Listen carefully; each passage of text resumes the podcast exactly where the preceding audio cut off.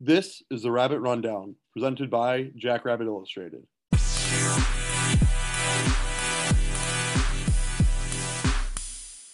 And welcome back to the Rabbit Rundown. As always, my name is Jacob Von Bergen, and I am joined here by my co-host, former men's manager Cody Reed. Cody, how are you doing tonight? I am doing stupendous. March is upon us. The best time of the year is here. College basketball is down to the nitty-gritty. We just had, you know, an incredible weekend for the Jackrabbits. They finished the conference play combined at 35-1. I don't think there's a single university in the country that probably had a better conference slate. We got a track championship on top of everything. Great time to be a Jackrabbit. Oh, for sure. There's not a lot. There's not much to complain about right now, you know, being a Jackrabbit fan. But before we get into today's episode, we want to remind everybody that we are brought to you by Drake's Place in Bowdle, South Dakota, and Cottonwood Coffee in Brookings, South Dakota. On today's episode, we will be discussing the men's and women's matchups, like Cody brought up, you know, their success this year. We will also be joined this week by former men's guard Keaton Moffitt. He joined us for a fun conversation about the Summit League tournament and his time at SDSU. So it's a good one to look forward to. Like I said, really good conversation we had with him. But before we really dive into the men's side of things, we're going to start on the women's side.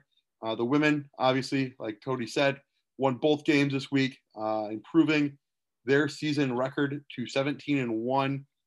This is building off last year's record where they went 14-0. So, you know, right now the men are getting a lot of, you know, praise for their undefeated season. What the women have done these last two seasons, now you look at it, and that's just as special, if not more special, the way, you know, they've lost one game in two seasons in conference play. Pretty, you know, spoiled to be an SDSU women's basketball fan, if you're an for SDSU fans here. But we're going to dive into our final two matchups of the season. They started out at home against Oral Roberts, a game that the SDSU women won pretty comfortably. They won every quarter by a few points at least, but they won the game 84-48 over Oral Roberts. Maya Selland with 20 points overall, leading all scorers. Tori Nelson had 13 of her own. And just, yeah, the Jacks, you know, overall has pretty much spread the scoring out like we've seen all year. Shot 35% from three, 56% from the field, you know, winning 84-48. There's really not much to complain about in the game like that. Like we've said a lot for them this year. But I guess, Cody, from your angles, any, you know, key points to talk about from this matchup? I think other than that, you know, Oral Roberts comes in along with Kansas City this weekend. They were the third and fourth best teams in the Summit League, standings wise. And SDSU flat out dominated them, both teams. You know, I think it really clearly puts a line in the sand, the difference between SDSU, USD, and the rest of this conference heading into the Summer League tournament. Like, you know, they are miles behind, you know, where SDSU and USD are when you talk about the rest of the Summit League. So I think that was the number one thing that stuck out to me. You know, they have another huge dominating win. They win by 36 points, if I did my math correctly. You know, another big quarter where they get up by 9 points to start the game. Big first quarter, I should say. They 58 points in the paint. Like, they scored more points in the paint than Oral Roberts scored in the entire game. That just complete domination, you know, that we saw from the Jackrabbit women in this one. No, for sure. Like I said, it's hard to, you know, really nitpick anything from the game. You know, they even went 9 of 11 from three, or from the free throw line, excuse me. So, you know, they shot their free throws all when they got there. Like you said, the points in the paint are big for them. You know, we've seen losses where maybe they're settling for threes or jump shots. You know, attacking the rim is going to be big for them, you know, going into the conference play, especially the USD matchup, which obviously everyone will kind of almost sharpie in at this point because you don't expect an upset. You know, we saw it last year, probably a more surprising upset than any of them. But, you know, you look at this SDSU team, the way they're playing right now, I don't know if even USD can say that they feel as confident going into it right now, the way offensively SDSU has been playing. 84 points this game, you know, 83, 84 the games before, the 94 against KC, the third best team. SDSU is just clicking right now. Like, there's really not much you can say about it other than that. we always see, like we say this every week now, AJ's teams play their best basketball come Summit League tournament time. And right now, it's hard to argue that they're not playing the best they've played in probably 2 years. Even going back to last year, you know, going into the tournament, we had a couple injuries. You know, obviously we'll get to it a little bit with Paige Meyer here in the next game, but outside of that, you know, you got Maya, you got Tori, they're playing at their best, you know, fully healthy from last year's injuries. Got a lot of, you know, veteran leadership throughout the team with Peyton and Tylee as well. It's hard to argue that this team isn't playing as good, if not better than they've played in, you know, the last couple of years. And it's really exciting because, you know, come Saturday, they're going to be the 1 seed. It's going to be fun to watch them against, I believe they played Denver. It's going to be a fun, you know, matchup. We're going to see them there and, you know, hopefully Monday and Tuesday as well with 2 exciting matchups. Yeah. So, you know, like you said, what AJ's done in getting this team kind of from where they were in the non-conference, where they were really up and down, you know, they had some injuries, they were battling some things off the court. Wasn't really sure how the season was going to go. You know, they had a lot of expectations coming in with as tough of a non-conference schedule as they had scheduled for themselves. They don't go through that maybe quite as expected, but they get to conference play, have one minor slip up in the game at USD, which I think we can all, you know, that if you're going to slip up a game, that's the one you expect, you know, playing down in USD. And other than that, they dominated the entire conference. I mean, their average margin of victory ended up finishing at 24.7. So almost, they won every game by almost, or were averaging winning games by 25 points. Like, that is ridiculous. So they really are clicking, like you said. And, you know, it's fun to see how they're heading into this Summit League tournament. Exactly. And, you know, we'll kind of rotate into the Kansas City game as well, where they won 94-62. Obviously, I mentioned earlier, you know, we saw Paige Meyer go down in about the 4th minute of the game. Sounds like she's not going to be playing in the Summit League tournament. That's obviously going to be a big hit to the SDSU offense and the depth that they play with. But, you know, we'll probably see Lindsay Thunick slide into that starting role, a player, you know, that's started for this team for 3 years now, I think it is. So you don't expect too much of a drop-off there. You expect somebody that's experienced, knows how to play on the big stage, ready to go. But, yeah, like – and you mentioned, too, coming off that interesting non-conference schedule with all the injuries and all that, this team knows how now to, you know, maybe deal with adversity a little bit more versus last year. You know, there's experience. Every player on this team outside of Haley Timmer has played in at least one Summit League tournament game now. You know, last year there was a few freshmen that maybe hadn't. This year, everybody but Haley, like I said, is going to have played at this stage already. They know what it takes to win. And there's just a lot of veteran leadership that at this point, the way, you know, mentally, physically, most of the players are looking, it's just gonna be a fun tournament to go. And like I said, we can kind of go more into this Kansas City matchup, but another, you know, huge win for them. And they had a lead at one point of 37 points. Yeah. I mean, another dominating first quarter. At the end of the first quarter, they were up 32-11. And that was with, you know, Paige's injury happening in that first quarter. So that was, you know, in terms of getting through adversity right then and there, they didn't let it affect them as much as, you know, and we might talk about this a little bit more later, like that is a significant injury for the team. You know, her not having her available or what seems like not going to be available for the Summer League tournament, you know, is a large part. She's a large part of what they do and their offensive game plan. But, you know, they showed in this Kansas City game, they can, you know, battle through that adversity. They have players with experience to slide in and take over some of that role. And so we'll see what happens. But specifically in this Kansas City game, I think you just, you know, you saw the culmination of the entire season kind of come together. They shot the ball well from three, but didn't have to take a ton of them. They scored the ball in the paint. They only had 8 turnovers. They had 26 assists. They won by, you know, 30 some points. It was kind of everything put together, you know, in their conference play into this one game. You saw Maya Selland, finished 2 of 2 from three. The game before, she was 3 of 5 from three. I think she finished the conference play portion of the season shooting 61% from three. Like, that is ridiculous. Not to mention, you know, that's her shooting 61% from three individually, but the team leading the country in 3-point field goal percentage as of right now. So they're on the right track, you know, despite the injury heading into the Summit League tournament. No, I think what you brought up about the injury happening so early in this matchup, you know, you're going against a third place team. You're, you know, freshman phenom, player that if I had the vote would be, you know, freshman of the year in the Summit League. Paige Meyer, she goes down the fourth. On top of probably being first or second team. That's probably potentially like a first teamer depending on how you look at it. I think no doubt second team, probably should be a first team. But yeah, you look at, you lose her 4 minutes into the game against the third best team in the conference. And what do? They go, okay, we're going to win by 30. They win by 32 points. So, you know, last year's team, we saw them with a big win against NDSU. NDSU obviously probably wasn't up to the same level as this KC team is. You know, when Maya and Tori got hurt, we saw them, you know, players like Tylee step up and score a bunch. Tylee had probably one of her better offensive games in this one, senior night. So a little bit more emotion playing that way too, but we saw Tylee, you know, step up scoring wise, where maybe before it was more of a defensive focused approach for her. So yeah, obviously them being able to score 94 points is huge. You know, going into that USD matchup, it'll be interesting if, you know, they make it to that point, what it will look like, you know, offensively. But like I said, Lindsay's played in big moments. She played the last time, I believe SDSU beat USD in the final. You know, if you're SDSU, yes, does it suck losing Paige? Obviously. But you go into it also knowing, hey, you know, we've lost one game.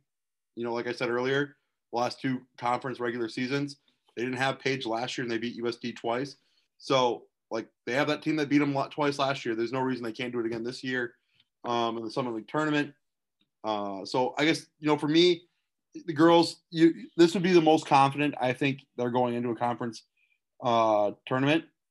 So I think, you know, going last year, obviously they were undefeated, so they were pretty confident, but I think the way they're playing right now, it's hard to be like, hey, there's been a more confident team, you know, for SDSU going into that first week or first game of the Summit League tournament.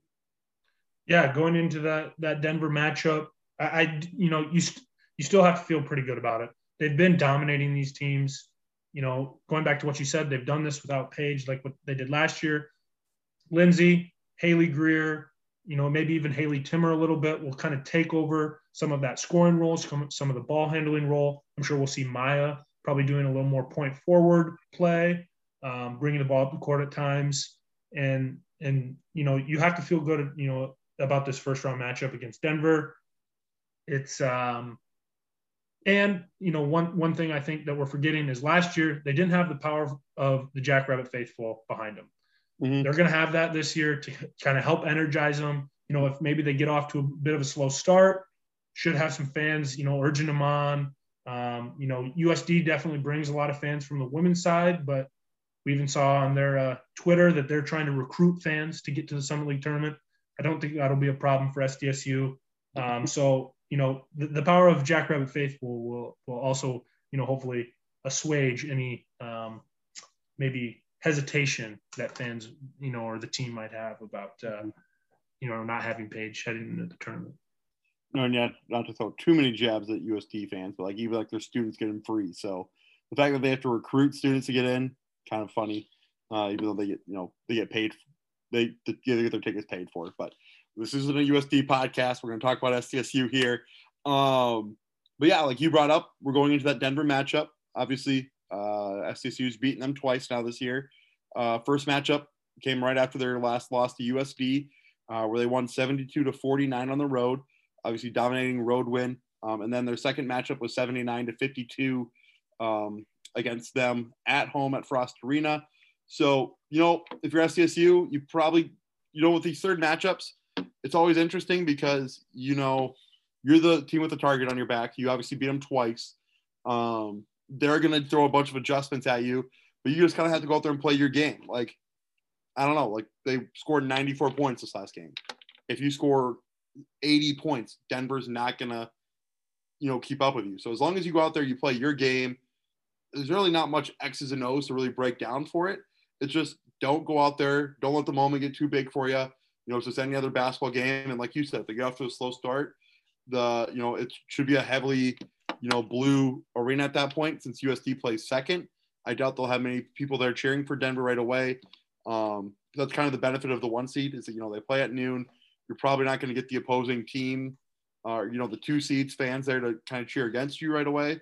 So, you know, I expect him to cruise in this game, but, you know, knock on wood, I guess, but I don't see any reason why they shouldn't win this game. Obviously, we said that last year as well, but I've never been as confident in a girls team going into the conference tournament as I am with this, you know, group.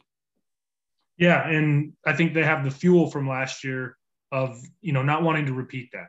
They don't want to have that same feeling. You know, they have some – last year I don't think they really had any seniors, if I believe correctly. So, you know, you don't want your seniors to go out like that now that they have some on their team this year. You know, they're also kind of on that fringe bubble spot. It's probably not looking great if they don't win the conference tournament, but you don't want to sweat that out. You know, with a first-round exit, they kind of would probably eliminate their possibility at an at-large bid. But this Denver team is kind of a one-trick pony when you kind of break it down the X's and O's. Azudu, I think is how you say it. She's probably a first or second team player. She's averaging 17 points a game. I think she leads the Summit League in free throw attempts and maybe free throws made. So, you know, she's a really aggressive player. She gets to the rim. If you can limit her, not put her on the foul line a bunch of times, play your game, like you said, there might be some adjustments of just, you know, execution wise from the offensive end, you know, playing without Paige, but I think they definitely can get this done. You know, if they limit Azudu's opportunities and, you know, play how like they have been playing up till this point. Yeah, you know, we haven't really brought up the potential of being an at-large bid, you know, for the tournament. I still don't know if I see it being a, you know, a feasible option. I've seen there's a lot more smoke around it now. To me, you know, they're going to start weighing in that non-conference, but, you know, they're high enough in the net ranking that maybe, I believe they're in the 30s. So maybe, you know, they'll sneak their way in if they have the right, you know, happen or the thing, right things happen. Other conference tournaments, obviously you can't have the bid stealing teams. But it'll be interesting to see. And one thing just going off, you know, that I think does play in their favor a little bit for the at-large possibilities.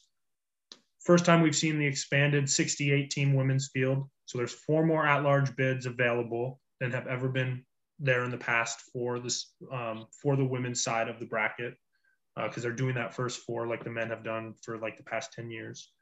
The other thing is they did get the number 1 seed. You know, that doesn't factor into any metrics, but, you know, if you're the 1 seed, you lose in your conference championship. You have a strong non-conference strength of schedule, not necessarily as many quality wins, but, you know, there's a path. They're going to need some help, but I can envision a path, you know, if they get to that conference championship game, and unfortunately, if they weren't to win it. Yeah, and there's much more of a path for the women, obviously, than the men. I don't think the men have it, but the women, there's definitely a realistic path to it. I'm not saying it's impossible. I just know if they factor in a lot of the non-conference, doesn't look great. If they factor in, you know, maybe where they're playing now, it's a better chance. And, you know, you never know what kind of, you know, loyalty they've built up from that Sweet 16, you know, that big run they had a few years ago, if that's still in the mind of people, like, hey, they have, like, that's the kind of team they're potentially capable of being, then sweet. Yeah, like, might get a shot. If not, you never know. I think right now they're projected 11 seed. You know, I think if they go through and win the tournament, you know, obviously USD, that's another quad 1 win. They would probably move up to a 10 or a 9. Probably not likely that they'd host anything, but so I'm not sure what the seeding has to be for the hosts. But you have to be a top 4 to host. So top 4 hosts. Okay, so yeah, obviously not realistic there at all. But you know, once you get into the women's side of the bracket, anything can happen. We've seen them make that Sweet 16 run. So, you know, obviously safest route, just win the whole thing here. Don't have to worry about an at-large bid. But there's still a possibility for them. So it'll be fun to watch. Like we said, Saturday's matchup with Denver starts at noon. So obviously there's all the parties and festivities before, you know, I think you know, they have a alumni party in one of the guests in one of the ballrooms there. So fans hopefully get there early, you know, get a couple beers in them before the game, 12:30 start, go get ready, get some energy and go cheer on the Jacks at 12:30 on Saturday for, you know, the first time in 2 years at the Summit League tournament. Yeah, it should be a great crowd. You know, Summit League tournament's back, full force. Both SDSU teams play on Saturday, so should be a lot of people coming in potentially from out of town that, you know, aren't going to want to make a Saturday, Sunday, but they can make both games Saturday. Should be great environment for some good basketball and, you know, hopefully a Jackrabbit win over Denver. And that sets them up with a semifinal opportunity against Oral Roberts or North Dakota. Oh, for sure. And, you know, going into that, we're going to dive right into the men's side here. But before we do, we're going to have our conversation with former men's guard Keaton Moffitt. Today, we welcome on former Jackrabbit guard and South Dakota native Keaton Moffitt. Keaton, how's it going? Good, guys. Thanks for having me on here. Glad to join you on this big week of, you know, Jackrabbit hoops. You know, I'm hopeful that the weekend treats us well and, you know, we can be in early next, you know, the weekdays of early next week to hopefully get to the dance, you know, so. Mm-hmm. Yes, definitely. We're rooting for the same thing. And, you know, with Summit League tournament, March Madness upon us, we do have some really interesting questions for you about that. But before, we always start, you know, for our guests with a question about, you know, just what was their path to SDSU? How did they get to Brookings? So we'll kind of let you take away and tell your story of how you got to SDSU. Yeah, absolutely. So, you know, my story is probably one of the more unique ones that you guys will encounter, as, you know, I didn't come to SDSU right off the bat. I went to the University of Sioux Falls for my first 2 years and then ended up transferring up to SDSU. You know, a lot of it had to do with this tournament coming up, you know, me seeing that and also watching the Jacks play in the NCAA tournament as well. You know, I just wanted to be a part of that. And, you know, it had been a dream of mine from just being a little kid to play in that tournament. And, you know, I just decided I wanted to take the jump, and I knew it wasn't going to be easy for me. You know, I had to do a preferred walk on to, you know, get that opportunity, but I was, you know, ready to work for it. So I finally got to SDSU, had to sit out for an entire year. Still don't make a bunch of sense to me. You know, you're going from D2 to D1, you got to sit out, but if you go from D1 to D2, you can play right away, but you know, you got to do what you got to do. So I did that. And then, you know, I got my start, my first start against Florida Gulf Coast in the Pentagon my junior year. And, you know, kind of rest is history after that. So that was kind of my, you know, quick snapshot of my journey. It could talk about it for a long time, but you know, you only got so much. So yeah. And, you know, you mentioned the game where you got your first start, you know, at the Pentagon. I'm sure that was a special moment, but absolutely. You know, before that, everyone, they want to play right away. You know, when you transfer to a new team, you want to, you know, contribute, and you know, didn't quite get that opportunity right away, had to prove yourself. Right. What is the like mindset when you're going through that process? I know we asked Oris this same question last year, because he was kind of in a similar boat, but you know, how do you deal with that? Well, you know, you got to go into it, especially in my situation, being a walk-on. You learn right away that, you know, nothing's going to be given to you. You don't have the same luxuries that, you know, like maybe the five-star recruit has, you know, coming in. They're going to get the benefit of the doubt. They're going to get to, you know, all the reps to start. And you just kind of got to bring it every single day. You don't get the opportunity to have a bad day or take a day off. And you just got to figure out, you know, something that other guys aren't maybe, you know, giving to the team. If they need you to rebound, they need you to play defense. You just got to do whatever you got to do. And then once you get on the court, then you can kind of start, you know, adding the other aspects, you know, to your game. And then the coach starts trusting you. And, you know, that's kind of how it happened for me.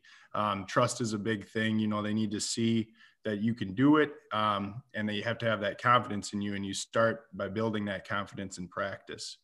So, you know, that practice was huge for me. I knew I could play. It's just, you needed to get the opportunity then, you know? Mm-hmm. So, for sure. You know, when you obviously played some great guards with, you know, DeAndre and George, and today's team, you know, is very heavy on their guard play. Sure. I guess, do you see any similarities between today's guards and, you know, ones you played with, and how do you think, you know, the two styles of guards would mesh, you know, on one team here? Yeah, you know, I mean, so we had you know, Dre, Jake, and then DeAndre as well, or I guess I said Dre. but George as well. So, you know, I think the guards that they have this year, you know, Shireman, he's a little bigger guard than, you know, maybe we had, it seemed like every one of our guards could just flat out score the ball. You know, Shireman kind of brings like a all around aspect, gets a lot of assists, gets everyone else involved, and then can also, you know, add to it as well. So, you know, I see similarities there. Honestly, the biggest similarity I see between our team and their team is just how many players they have that can step up and make a play. I mean, we just had, you know, Easley last week go off for a bunch of 3-pointers, and, you know, that was kind of unexpected. And then Apple just had 41 points, you know, and he's a reserve guy. So it's, you know, that kind of thing. We had very similar as far as we were deep, and we could, you know, a lot of different people could beat a team on a given night. And I think that's one of the biggest similarities we have, you know, from my team to the team that's going into the weekend here. So. Yeah. And you brought up Luke here. You know, he's kind of, you know, obviously coming off the bench, maybe not starting in that same groove that starters do. Is there a little bit different, you know, in mentality when you're coming into a game, maybe it's not as a starter coming off the bench versus, you know, starting that kind of role? Yeah. You know, I feel like, you know, when you're not starting, you have the ability to kind of see the game, you know, starting, and you can kind of gauge how it's going, and then you can kind of be whatever they need it. You know, you could see we're not getting rebounds. We're not scoring the ball, and you can try to, you know, then you get in the game and you can try to bring that, you know, element that we're missing at the time. And I always like that, you know, personally, if I saw, you know, we weren't getting stops on defense, I needed to go in and stop that kid that was, you know, scoring or hurting us. Or, you know, we weren't getting a rebound, or we needed an offensive rebound, I was going to try to crash the glass. You know, just give the team what they weren't, you know, getting done maybe right away. And I think, you know, coming off the bench, you get to see that to start, and then you can kind of work your way from there. So, yeah. Yeah, that was one thing, you know, I always remembered when you were around of rebounding from the guard position. You know, that was something you brought to the table. And, you know, we're talking about the current team right now, and they just went undefeated in conference play. As someone that has, you know, gone through multiple Summit League seasons, can you speak to how difficult that task, you know, truly is? Because at times they made it look easy, but obviously we know it's not. Yeah, it's an absolutely incredible feat. And I mean, I don't care which conference you play in. You know, there's a reason why they're the only one that went through all the Division I conferences undefeated. It's something that just doesn't happen. It's very difficult to do. And I mean, you have to bring it every single night, and, you know, road games. And sometimes some of those road games can be really low energy. You know, there's no fans in the stands. So it's super impressive that they were able to accomplish that. I mean, that makes me all the more excited for this weekend. I really hope we can just get past that first one, because that's been a struggle of ours the last couple of years. We can get past that first one, then, you know, sky's the limit for us. Oh, for sure. And kind of following up on, you know, you brought up this coming week, you were obviously part of one of those teams that gave a lot of fans a lot of hard tacks, you know, the Cardiac Jacks, I guess. Yeah.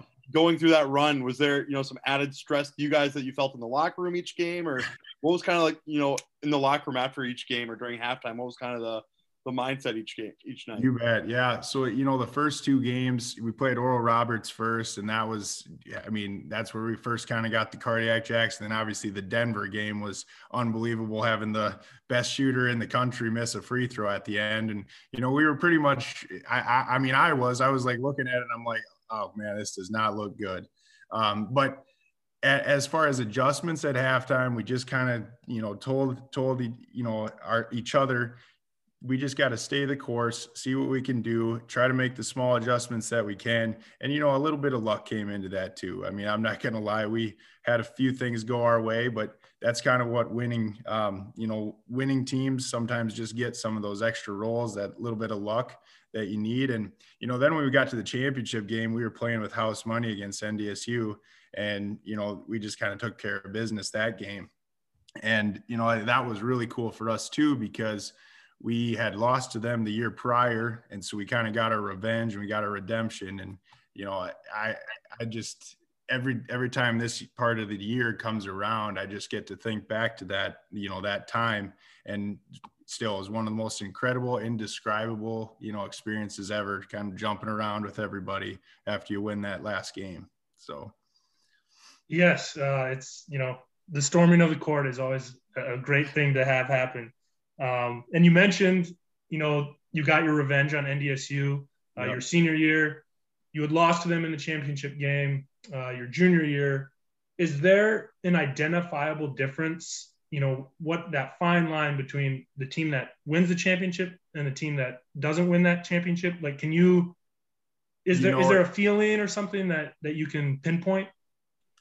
You know, I can't necessarily pinpoint an exact feeling, but I can say this, and I think experience played a big part. And we had, like, once we finally got to that game, which was tough in itself to get there, but once we finally got there, I think all the guys were just like, this, we're going to do this. Like, there's been too many things that have fallen, you know, kind of fallen into place for us, and we want it more than them. And that's just kind of what it came down to. And I'll never forget how hard everyone was playing that game. Like, I mean, people were playing their hearts out, and I mean, everyone just wanted it so bad. And I think that's the reason why it was such an amazing experience when we finally did it, because you can't, we thought about that whole year, you know, we thought about how we lost that game, and we just wanted that revenge, and that gave us that extra little kick to get it done. So, yes. And last question about Summit League tournament here. Yeah. You know, can you describe the feeling, you know, when you step out on there, you have the sea of blue, Jackrabbit Nation, you know, 10,000 people. Is it overwhelming? Is it energizing? Do you feel the added pressure? Well, you know, especially someone from South Dakota that's, you know, sure. grown up with that tournament. What's yeah. that like? So, you know, when I first stepped on the court for the first game, you know, my junior year, I did have maybe a little extra added nerves. And then that senior year, you know, people on court side are like pointing at you, and they're like, you know, they're hyping you up, saying, let's get this done, Keaton, let's get this done. You're just going through the warm-up line, you know, shooting some jumpers and stuff. And they're like right there, and you can just feel the energy. And it is a huge advantage for us. Like, it's a home game every time you step on the court, you know, in Sioux Falls here. And I mean, it's something that I wish everyone could experience, just having like the whole state of South Dakota kind of, you know, on your back, it feels like, and you just want to play so much harder, because you realize, especially me being like a hometown kid, I'm representing everybody here, and, you know, you just want to make them proud. So yeah, it's indescribable how, you know, much energy they give you, and, you know, you just want to make them proud. No, for sure. And, you know, speaking of like intensity, obviously you made the NCAA tournament, winning against NDSU that senior year. Yep. You know, going into the NCAA tournament, was there, you know, another added level of nerves? Was it more about the preparation? I guess, what was kind of your, your mindset going into, you know, the NCAA tournament? Yeah. I mean, the NCAA tournament, we knew, you know, the year before we had, you know, beaten Colorado State in the NIT. So we got our first postseason win, you know, as a program. And so we knew we could win. We just needed to, you know, make sure we prepared right. And, you know, that whole week leading up, we practiced really good, practiced hard. You know, that Maryland was a good team too. You know, they had a couple guys that went to the NBA. So, you know, we kind of drew a tough draw there. I think we maybe had anybody else, we, you know, probably could have took them, but, you know, it just didn't fall our way there. But as far as preparation goes, we kind of just stayed the course. You don't want to mess anything up too much. You want to kind of keep it consistent from game to game, no matter who you're playing, whether, you know, you're playing Dakota Westland in an exhibition game, or you're playing Maryland in the NCAA tournament. You just kind of want to keep it consistent, because you change things too much, you know, that's when you maybe don't play as well as you should. So. Yes, and you mentioned consistency, changing things. We're gonna, you know, flip this and go with a little bit of a hypothetical here. So we know Frost Arena is coming to a close. Yep. It's been a very consistent building for the Jacks for a long time. If you're the lead architect, you know, designing the new version of Frost Arena, what are you? Is there something you're keeping? Is there something you're adding? what's the one thing that you know to try and keep that magic? What are you doing? Yeah, whatever it is, we got to keep it though, because I mean, I think I went 31-0 in that building. Never did lose a game in my 2 years there.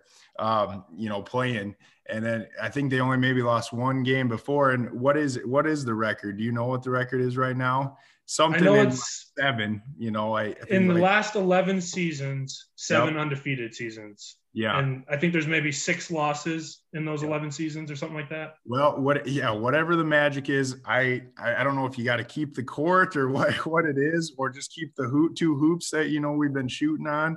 I'm not sure what it is, but you got to keep it because we're so good there.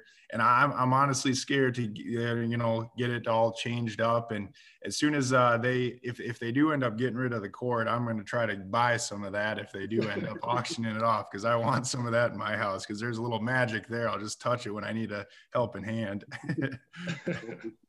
For sure. And, one of the final things we like to ask our guests is, a lot of people like to know what players are up to these days. Are you still local? Yeah. Obviously, you brought up the Summit League tournament. Will you be there this weekend? Kind of tell everybody what you've been up to. Yep. So, the last few years, I've actually been the pharmacist on call, I guess, if you want to call it that.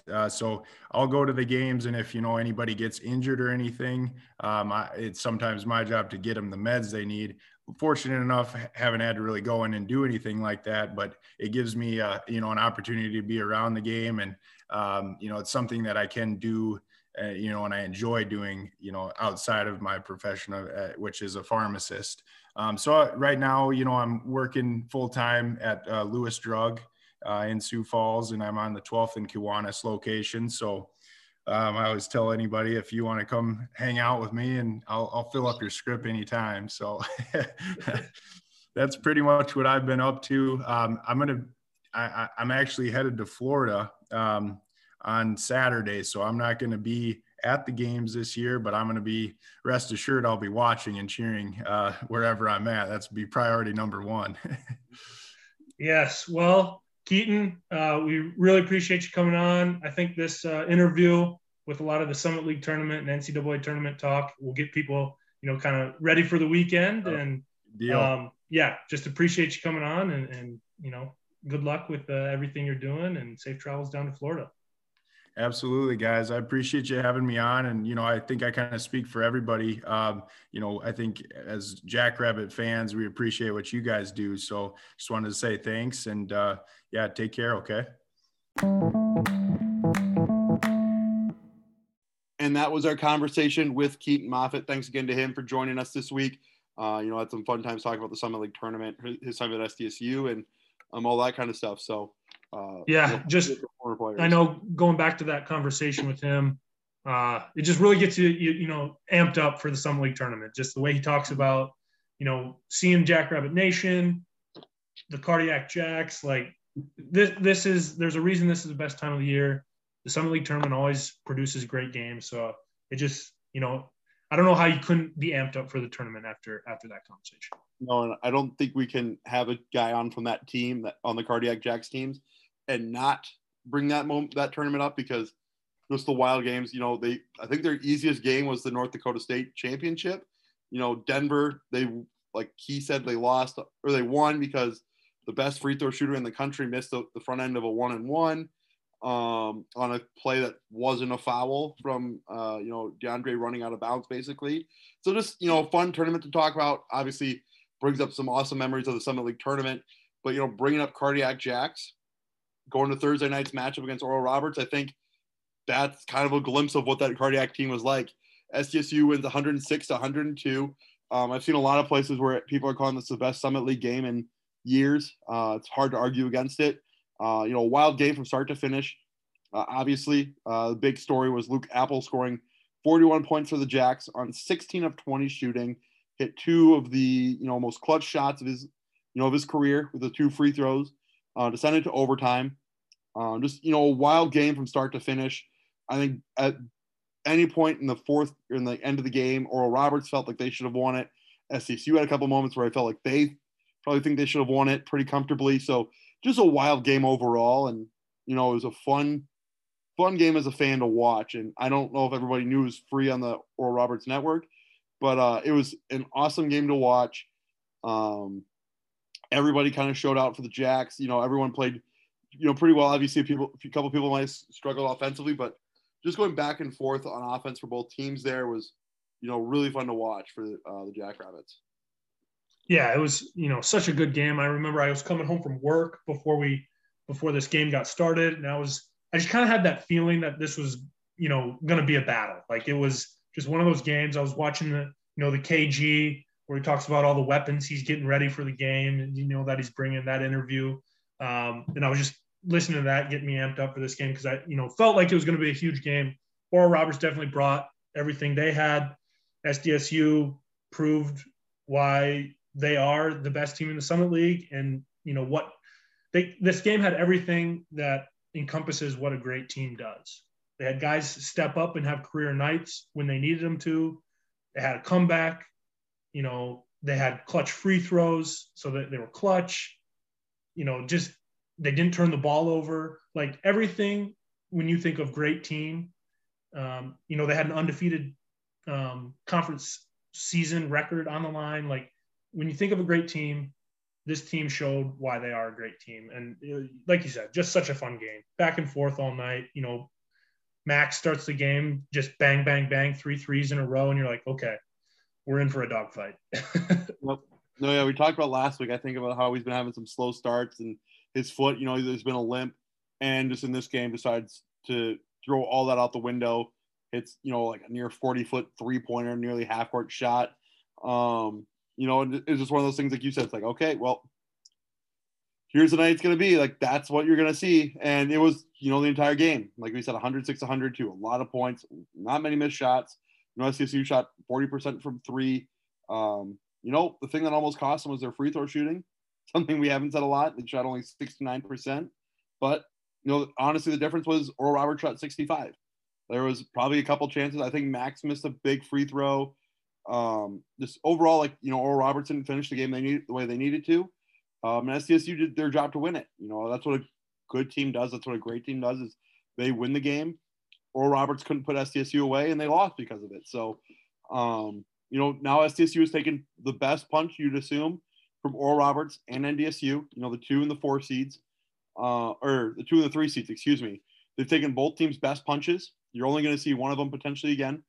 So, yeah, it's, you know, as a Jackrabbit, you know, basketball fan, obviously you're super excited going into the conference tournament undefeated.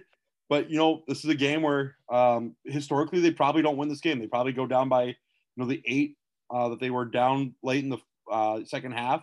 They probably just go away. They probably don't come back. They don't win the game. But this team knew, you know, hey, there's this undefeated season on the line. We're not giving up. Luke Apple just went absolutely ridiculous. Like we said, 41 points, 2 of 2 from 3. You mentioned it on Twitter. He came on here, told us he was a shooter. Hadn't seen it yet this year. This week we saw it. You know, shot the ball confidently. And I think I saw Hendo said his coach on the coaches show that, you know, Luke's been putting in the most time in the gym. And it showed this week, you know, like you said, 41 points, winning Summit League Player of the Week. Those things don't happen by accident. So it's good to see, you know, hard work get paid, or, you know, pay off the way it did for him.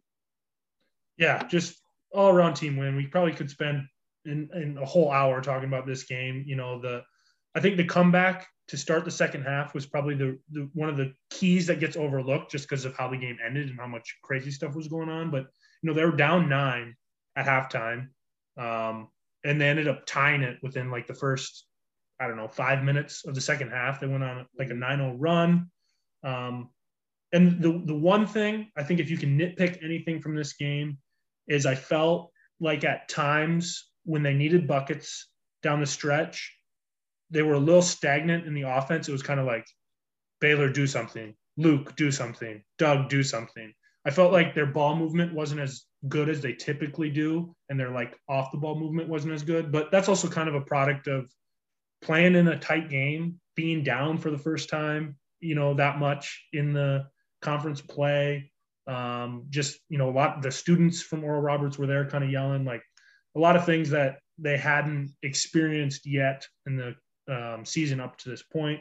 So it's good that they can take all that adversity, get through it. Like you said, Luke, ridiculous game. Like, that I mean, I think it was the KenPom stat of the night or line of the night, you know, 16 and 20, ridiculous. 28 overtime. Minutes. Yeah. And then 2 free throws to go to overtime. It, you know, everything was crazy. And then in overtime, there was a point like 3 minutes left where SDSU was up like 7 or 9 points or something. You thought, ooh, they kind of got this one. And then Max comes down and hits a 3 and a 4-point play. And then it's back and forth the rest of the way. And just great basketball game. Glad the Jackrabbits were able to pull it out. And Oral Roberts is, in my perspective, not a team you want to see again if you can avoid it. No, for sure. And, you know, when we get into the Kansas City game, that game result ended up being a lot more meaningful than we, I think, originally thought, because Oral Roberts ended up losing to USD on Saturday. And, you know, if we lose Kansas City's now the 3 or the 2, and Oral Roberts is the 4, but Oral Roberts is the 3 because of tiebreakers. So obviously great for SDSU to have that. You know, Kansas City's a team they haven't, you know, struggled with for the last couple of years. We'll dive into that game here in a second, but again, the only thing, like you brought up, the nitpicking. I think the whole game, you could probably argue that it was a pretty stagnant offense. You know, you saw a few guys struggle. It was a pretty, you know, pretty much a three-headed monster for SDSU. You know, Luke had 41, Baylor had 26, Doug had 29, and you go 0, 2, 6, and 2. So it's like there was some stagnant offense, I think, all night, but it shows like, hey, Baylor, Doug, Luke, like, there's players capable. You know, we've seen Charlie hit how many 3s in one game. It's you know, it's one of those things, you, like Keaton said in his, when we talked to him, you know, there's 5, 6 guys that can step up and have big games. We saw it in the Kansas City game, a couple more players scored more. So, you know, it's one of those things where it's hard to get too nitpicky on a team when they're playing this good. But yeah, I guess, you know, the one thing I'd say is the offense was probably stagnant and too heavily relied upon for those 3 guys. But other than that, like, when the guys scoring 41, 29, and 26, it's not like a ton of shots are going around to other players either. Yeah, it's crazy to say, oh, the offense was stagnant and we scored 106 points. Like, just thinking back to our conversation right there, like, yes, it was stagnant. I'm not saying it wasn't, but, like, they scored 106 points. Can't complain too much. Yeah. No, exactly. We're trying to find things to nitpick. It's a lot harder for the girls, obviously, like we were saying. But, you know, if there's a game like this, that's maybe where we'll nitpick. But, you know, obviously, like you said, we could spend an hour on that game. We're not going to. We're going to move into the next one. The South Dakota State beating Kansas City, 86-75. You know, they were led by Baylor Scheinman, who had 25 points. Baylor kind of put on a show in the second half, had some pretty cool passes, all that kind of stuff. The stuff we're normally used to seeing with Baylor. In my opinion, this game was the nail in the coffin on him winning player of the year. I think he solidified it. Went head-to-head with both, you know, guys that are probably going to get 2nd and 3rd in the voting, and, you know, had 2 huge games. So, you know, this game, 25 points. You know, it was a big score, 10 of 15 from the field, 5 of 10 from 3. You know, second half really just took over, got them going. Doug Wilson had 17 points. Zeke had a bounce-back game with 12. I know he had a lot of family and friends at the game there. Charlie Easton with another big 14 points, and then Alex with a solid 7, and Luke had 8. So a little bit of a down night for Luke coming off that 41-point night, but hard to argue with the 41-point results the night before. So, but yeah, I guess, you know, SDSU, this is the 4th straight win over Kansas City, a team you kind of expect them to see here on Monday, as long as both teams win. You know, Kansas City has 3 or 4 really good scorers on their team, but SDSU really held everybody else in check. You know, Alex had 21, Lamar had 17, Nesbitt had 10, and Gillyard, obviously this is the big one, he only had 18. He's like their big number 1 guy. They held him to almost like half of what he's been scoring in some of these games. And the rest of the team, you know, 0, 0, 0, 6, 3. So, you know, they really helped a lot of the players down in check, and that's what kind of helped them pull away. And, you know, Kansas City's known for their defense.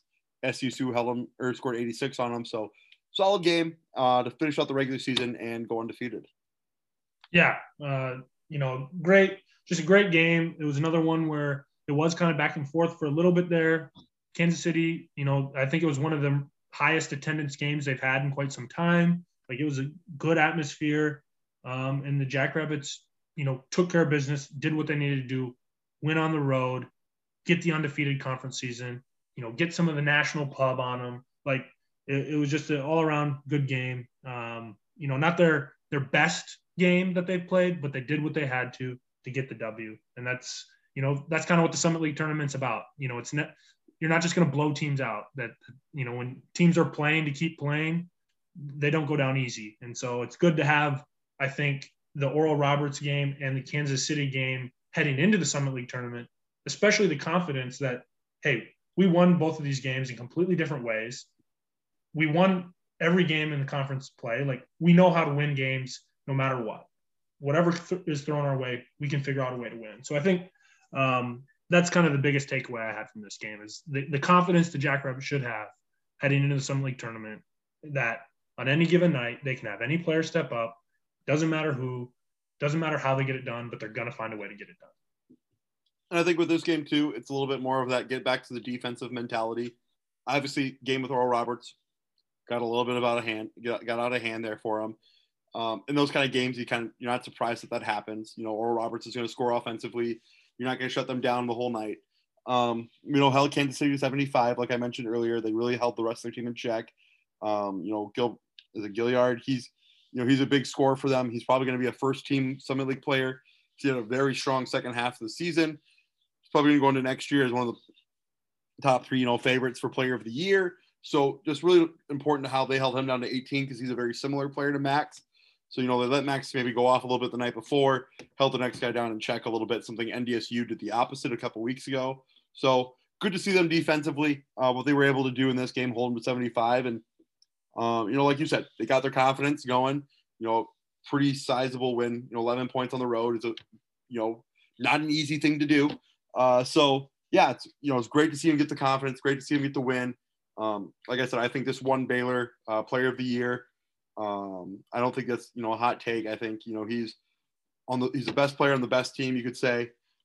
I'd like to see Doug or Charlie get a good shot at that, defensive player of the year. We'll talk about that on on Friday with our next show for a preview kind of with the awards and everything. But I think, SDSU, like you said, has the confidence. They're ready to roll. And Doug, this will be his first time playing in the Premier Center. So I think, the team's going in amped up. They remember last year losing on that, offensive rebound tip in for O'Banner. They saw Oral Roberts make a big run last year. They know they're capable of doing that, because I'd say this team's better than last year's Oral Roberts team overall. So I'm excited to see what this team does in Sioux Falls. Hopefully they don't lay an egg. Like we've seen, Cardiac Jacks. We have a very bad history in this tournament at times, where I think this is the only time you'll ever see a undefeated regular season or conference season teams fans nervous going into the conference tournament, just because we have some bad memories from the last couple of years. But I'm excited. This team's rolling. There's not much I can argue, and they're doing the little things right, where maybe in the past we haven't seen them do, some of those things correctly. Yeah, there hasn't been a game, in the greater part of 2.5 months where they haven't found a way to get it done. And, it's hard to poke holes in why, SDSU can't win this tournament. I think, the betting odds are they're -160 or something like that. They're heavily favored to win this tournament. And maybe that does add an element of pressure. But I think it's also the first time back with, the full Summit League crowd. You got the energy behind you. What's happened the last couple of years is motivating you. And I think the one thing that is helpful is this first round matchup against Omaha. This is probably one of the worst 8 seeds that the Summit League tournament has seen in some time. And I'm not trying to overlook them or anything, but of the 360 some teams that there are in college basketball, KenPom, Nebraska is 344th. They're not a great basketball team. They haven't won a game on the road. They only have 4 D1 wins this year. If we shouldn't be nervous, yet we somehow still are. But when you break it down, SDSU should be able to go in and win this first round matchup easily. Now we will see if that happens. No, for sure. We were talking about it beforehand. Like you said, we're going into this Omaha matchup. You expect to win. Like you said, they're one of the worst, KenPom teams in the country. Only 5 regular season wins on the year. That's overall. Though I guess the one thing that scares you is a guy like Frankie Fidler. You know, we've seen him go nuts. He had 11-0 run. Was that against Denver, I guess, another lower seeded team, but 11-0 run. You know what he's capable of. We saw him get hot early on in the SDSU game. Down in Omaha, we saw, them play tough for a while, a place where SDSU struggles. The two matchups, SDSU won 95-86. About 11-point game there, and then won 82-61 at home. So a little bit bigger margin of victory. The one in Omaha, obviously, without Doug. That's the game where Matt kind of had his big game of the year. Another guy we've seen have, a huge night for the Jacks this year. For me going into it, I'm just going to be nervous because I'm always nervous about these kind of things. But you sure expect SDSU to roll. Best team that the Summit League's probably ever had in a while versus the worst team going into the Summit League tournament in a while for the Summit League. I don't think it should be an upset we're worried about, but man, I'm just going to get nervous going into it. I don't know how, I hope I'm not stressing on everybody else listening. If I am, just skip through everything we're saying. But I feel confident going into this week. I think, we're going to be playing Tuesday, Tuesday night at, I think it's like 8:00 this year. So it's a late night, but I'm excited. Like I said, I have it ready to go. I'm ready to go for it. It's probably about to build up energy at this point, but yeah, I'm excited for, the Omaha game and where we go from there. Yeah. So I think X's and O's wise, Omaha, they present a team that they can score offensively decent. Their defense has been pretty bad this year. So I think the SDSU definitely has all of the matchups that they want, for SDSU's offense. They don't have a guy that can really guard the post super well like they've had in the past with Pyle and some of those guys. They, Doug, Luke, Matt, even we saw in the last matchup, they should have a heyday. We should be feeding the post, and if they're gonna try and double or do something different than we've seen in the past, we got shooters, that can make shots as we're leading the country in 3-point field goal percentage. So the recipe's there. You don't let one of their guys get really hot like a Frankie Fidler, but I don't even know exactly what to say. I guess I'm nervous, but I shouldn't be. And yep. We're just going to have to wait and see what happens and come to play. But the team should be super confident. They shouldn't be super nervous themselves because, they have shown why they've dominated this league this year. And I think the only thing that maybe makes me a little nervous is no matter what, who you play in this tournament, you have to beat them for the third time this year. When you mm-hmm. go undefeated, it's their third time. And so that's maybe what's making me a little nervous. And just, we haven't seen, this iteration of the Jacks program win the 3 games in 3 days before, whether it's just a round robin tournament, non-conference type situation or the Summit League tournament. So who knows? It's going to be really fun. The games are always tighter than you think they should be, but this first one, I think we might be able to get by without any elevated heart rate. Nope. I'm in agreement there with you. We're going to do a little bit of a little bit different around the Summit. We're not going to go game by game. We're just going to kind of break down what the brackets look like. We will, like I put out on Twitter. If you don't follow us on Twitter, it's @RabbitRundown. Follow us. We'll get some more programming notes out there, but we're going to do a quick rundown through the bracket. We're not going to get too in depth of it. We're going to have another show coming out Friday. We're going to be joined by Brad Newman and Jay Elson from Midco. So we're going to really dive into, probably not just from the SDSU perspective, but from the Summit League perspective of the Summit League tournament. We'll have a couple Jackrabbit questions in there, obviously. We're Jackrabbit Podcast, but we are going to, have a Summit League tournament preview show.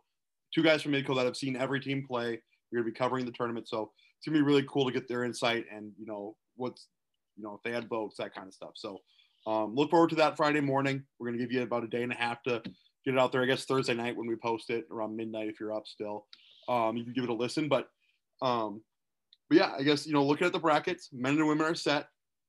Men, clearly, we knew this going into it. We've known this for weeks. SDSU is the 1 seed. Brought up how they're playing, Omaha as the 8. The 4-5 matchup on their side of the bracket is going to be KC and USD. So, 2 teams also we've seen recently. And then the other side will be NDSU as the 2 seed versus Denver, the 7, and Oral Roberts versus Western Illinois, the 3 versus 6. Looking at it, I expected a pretty chalky start. You know, the USD Kansas City matchup we just saw, Kansas City handled USD. So interesting there. It would be interesting if NDSU and Western match up again. You know, they've played twice this year and they've gone into three overtimes. So it'd be kind of a fun third matchup to see again. It'd be nice to not see Oral Roberts again, potentially, but we'll see how that matchup goes. You know, we're seeing the healthiest NDSU's ever been this season. They got their whole, I think they have like 12 guys that play now. So yeah, you know, the men's bracket's set that direction. And the women's bracket is SDSU is the 1 seed. The net ranking came out after, you know, USD played Western the other night. SDSU stayed ahead of them.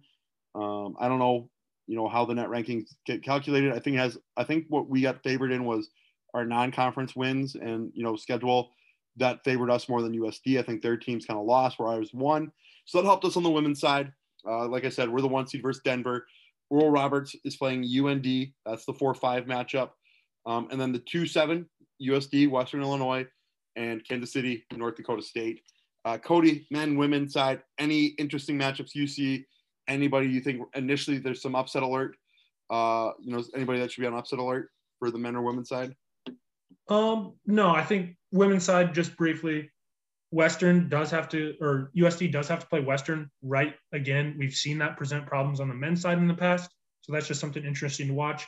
I do expect USD to be able to handle that. You know, everything's set up for a – go ahead.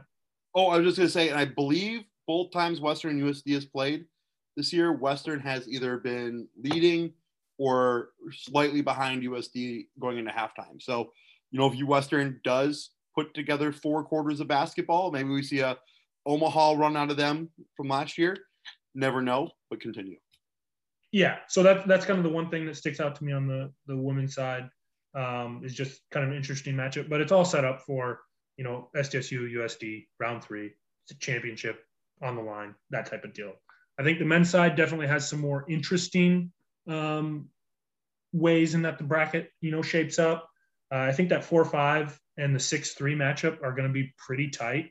We did see Western, I believe, beat Oral Roberts. It was one of Oral Roberts' losses this year. So, you know, Western can mix it up. They can score it. They can fill it up. So I think no matter what, we're going to get a very interesting semifinal night on the men's side. You know, hopefully it's SDSU versus either the Kansas City team that's on the rise, trying to crack into that, you know, top tier, or you get the SDSU, USD, blue versus red matchup. And then on the other side, you either have NDSU Oral, you know, this is most likely, NDSU Oral, round 3, after a big scuffle and fight, these teams don't like each other, or you get, you know, like an NDSU Western matchup that has gone into 3 overtimes in their 2 matchups this year. So I think if, you know, if you can only pick one session to go to and get the most bang for your buck, Monday night men's semifinal, I think, is the one you got to definitely be at. Yeah, for sure. I don't have much to disagree with you on there. A couple just finishing touches on Summit League headlines. Like I said earlier, Luke Apple, won player of the week. Nothing surprising there. And then on the coaches show on Monday, Tori and Maya had their they came on as the guests that week, and they debuted their nonprofit organization they're running. I believe it's called Her Turn. You can find it at herturnsd.org. I'm not going to speak too much on it just because, you know, I'm not going to try to misquote anything. But from what I believe, it is a nonprofit that is built to help Brookings girls get a chance to attend SDSU sporting camps at a discounted rate if they can't afford it, or help, you know, scholarships to get them to those. So to learn more about it, you know, it looks like it's just herturnsd.org. Go click on the link, you know, type it in, go find out more details for it. Obviously a cool thing, you know, something we haven't seen. I think the NIL, you know, likeness has opened up paths like this, or maybe it's not as much about making money as, you know, helping other people, but you can put your name behind it now. So I know, so they're not receiving money, but this is, I think, something that maybe you couldn't do before, but now that, you know, you're able to use your name and image to promote some of these things, this is what they kind of chosen. So, you know, a great thing for, you know, two Jackrabbits to really give back to the community of Brookings. And yeah, it's a cool thing to see. Yeah, definitely a cool thing to highlight. You know, I think the NIL, yeah. So it's just, I think before, when you had situations like this, even if you're trying to do something good, There was a lot of infractions you had to work around, and it just wasn't worth the risk of potentially doing something wrong, even inadvertently. Now that, you know, you don't have to worry about that, you can see players start to do cool things like this for the, you know, communities that have given a lot to them. So cool thing there. All in all, you know, it's to kind of wrap it up. I guess one thing, programming note, the regular season of our picks, it did come down to the last weekend, but I prevailed. I finished 95-72-3. Jacob finished 89-78-3. I think we're now going to wipe the slate clean. I am the regular season champ, but we're going to do the picks for the men's tournament, Summit League tournament. And I don't know, what did we decide on for I get some slight advantage because I won the regular season here. Yeah, I'll probably give you like a game or two ahead going into it. I think game and a half. Yeah, handshake. That worked for me. Yeah, works for me. Yeah, I think you won by enough points that it's not even, it didn't come down to being close at the end. Both won you money. You know, it looks. I'm just looking at the records now. Both of us went over 500 in both against the spread and over unders. So you followed our picks all year. We made you money. If you bet with us, obviously a little bit harder when we're not in Iowa or a place to legally bet. But if you are in like Iowa, Nebraska, or I guess it's fingers crossed for next year. Yeah, I'm not going to get my hopes up. But if you were able to bet with us and we made you money, send us some of it. It'd be awesome. But with that being said, that will be it for this week's episode. Like I said, follow us on Twitter, you know, all that stuff. We normally said to get kind of that programming notes that we're going to be doing. Like I said, we're going to release a show Thursday night, Friday morning for Summer League preview. We're going to be doing some live shows, I believe, after Saturday night's matchups, potentially after Monday nights and after Tuesday nights, you know, all pending them winning. We're not going to say we're for sure doing them if they're not playing, but we'll be doing those all at night. We're not going to do one between each. But, yeah, follow us on, you know, Twitter. We'll tweet out the link. I believe on Facebook as well. It'll get put out there. So just give us a follow. We'll be doing some live shows. And that way you get some more of, you know, all Jackrabbit news through us that you need. But with that being said, follow us. Like I said, like us on your Spotify platforms.